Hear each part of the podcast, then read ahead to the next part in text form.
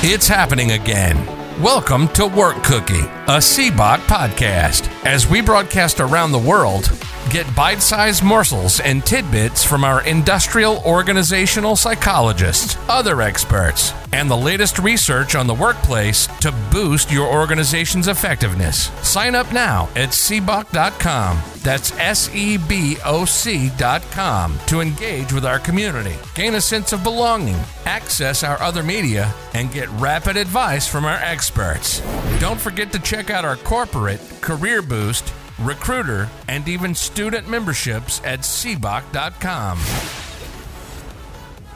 Yes, and welcome back. This is Dr. Jeremy Lookabaugh. I'm an industrial organizational psychology consultant. You can find out more about me at seboc.com, of course, and also with my organization, turnboot.com. Along with me today, again, is Christopher Dixon. He is also an industrial organizational psychology consultant, as well as a people analyst and process improvement specialist. Hello again, Christopher. Hey, how you doing? Doing well, doing well. Today, we're going to get into the potential of a unique workforce, which is those with disabilities. And you have some really interesting thoughts on this in terms of how we can move this forward, both process and application wise. Yes. The disability workforce, not entirely a misunderstood workforce, but they're a misused workforce as far as I can tell. Because a lot of companies see disabled individuals as a problem, as an expense is oh, we'll have to accommodate them. The disabled workforce, when it comes to the expense of accommodation, really doesn't cost all that much to accommodate them, set up a desk, set up a um, computer screen reader for someone who has vision problems. So the,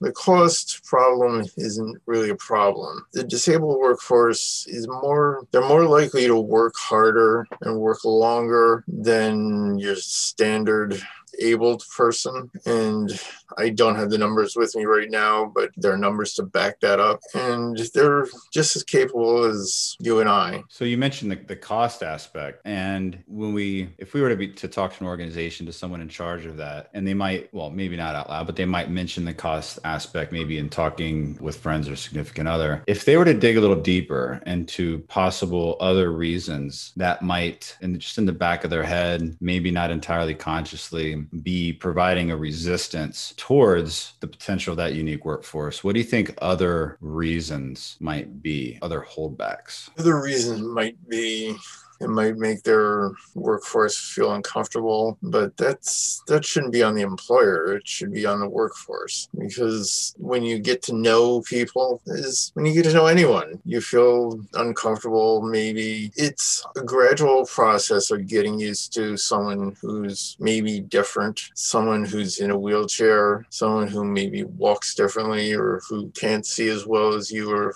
I. So that can be a stumbling block. I don't really see any other reason why an employer would show any resistance to hiring a disabled individual. I should put it, there isn't any really, really any other reason why they should have any resistance. But truly, you know, through your work with organizations and you're talking with other people in organizations, it does, it does happen. So it seems like there's no question there. Yes, there's, it definitely happens. On that, so again, we go back to messaging, and we talked about this on uh, one of our previous episodes episodes about the messaging of the importance of assessments and determining doctors working to helping increase rather than take away from the patient experience. So, how does that messaging go? And it seems like this one might be a little more difficult because it seems like employers might have a hard time admitting maybe that there's a problem in order to have that open conversation first place. It's true. But when, with regards to messaging, when people walk into a place of work and see diversity and inclusion, inclusion, they're more apt to want to use your services. They're more apt to want to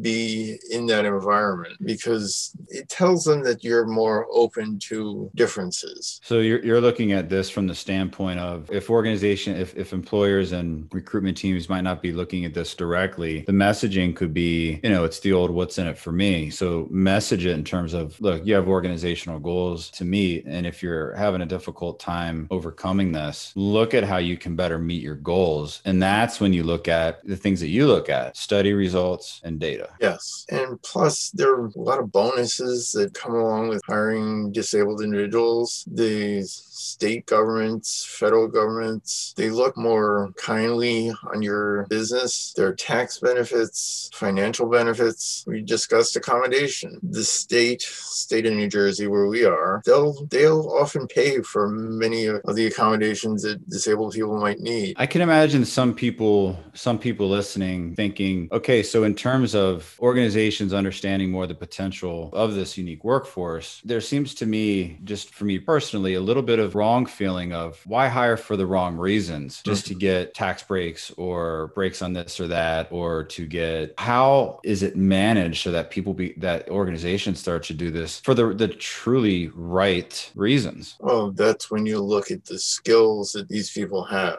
which goes back to what you said in one of the previous episodes about looking deeper into your workforce yeah. taking that time having a conversation observing and looking at the interesting perspectives productivity styles styles, methods that different people bring. Right. Like just because someone is disabled doesn't mean they're not skilled. So you look at the skills. You don't look at the disability. Just mm-hmm. put that aside. Make that secondary. Look at the skills that the person brings. I wonder if it becomes a chicken or the egg thing where the messaging is it helpful for the messaging to start out with, okay, look, there are unique skills that come with this unique workforce. And they are hard. You mentioned earlier, they're more likely to work harder, more likely to stay late. There's also productivity increases and then also benefits through the government and also how your for your company brand with diversity and inclusion being more open to other people in your workforce. So I wonder if it's that where that's the messaging and employers latch on, get more comfortable and then all of a sudden now they've realized it. So they're starting to hire more of this unique workforce. And then down the road they're realizing, wow, we're so glad we did. And then they start hiring more for the right reasons. It could be, yeah. They might realize these are people who are skilled and bright and capable, and then they'll start hiring more. And I, I bet many people out there, and I as well, are thinking of personal friends and family members who fall into these categories and have had some of the struggles with looking for jobs throughout their lives. And this is a conversation that definitely needs to continue on. On that note, how can this seems to be a passion of yours to talk uh, the subject? Is there a way that recruiters those in organizations who are looking to explore more, or even other organizations who are advocates for this unique workforce, to get in contact with you. Is there an email address you want to share? In addition to what I'll do is I'll post on the SEBOC company website on LinkedIn when I post the podcast with your LinkedIn info. Is there a, an email you want to share? Yes, definitely. My email is Christopher Dixon, Dixon with an X, 68 at gmail.com. Excellent. All right. Very glad we had this. Let's continue the conversation Christopher, thank you for joining us. Yes, thank you. Excellent. This is Dr. Jeremy Lookabaugh. You can visit us, seboc.com. You can visit me, turnboot.com. And thank you again, Christopher. We'll sign off until next time. All right. Thank you all. Thanks for listening to this episode of Work Cookie, a SEBOC podcast. Don't forget to sign up at seboc.com. That's S E B O C.com to engage with our community, gain a sense of belonging, access our other media, and get rapid advice from experts. Would it be a bad idea to make your most challenging workplace problems go away? Don't forget to check out our corporate, career boost, recruiter, and even student memberships at seboc.com.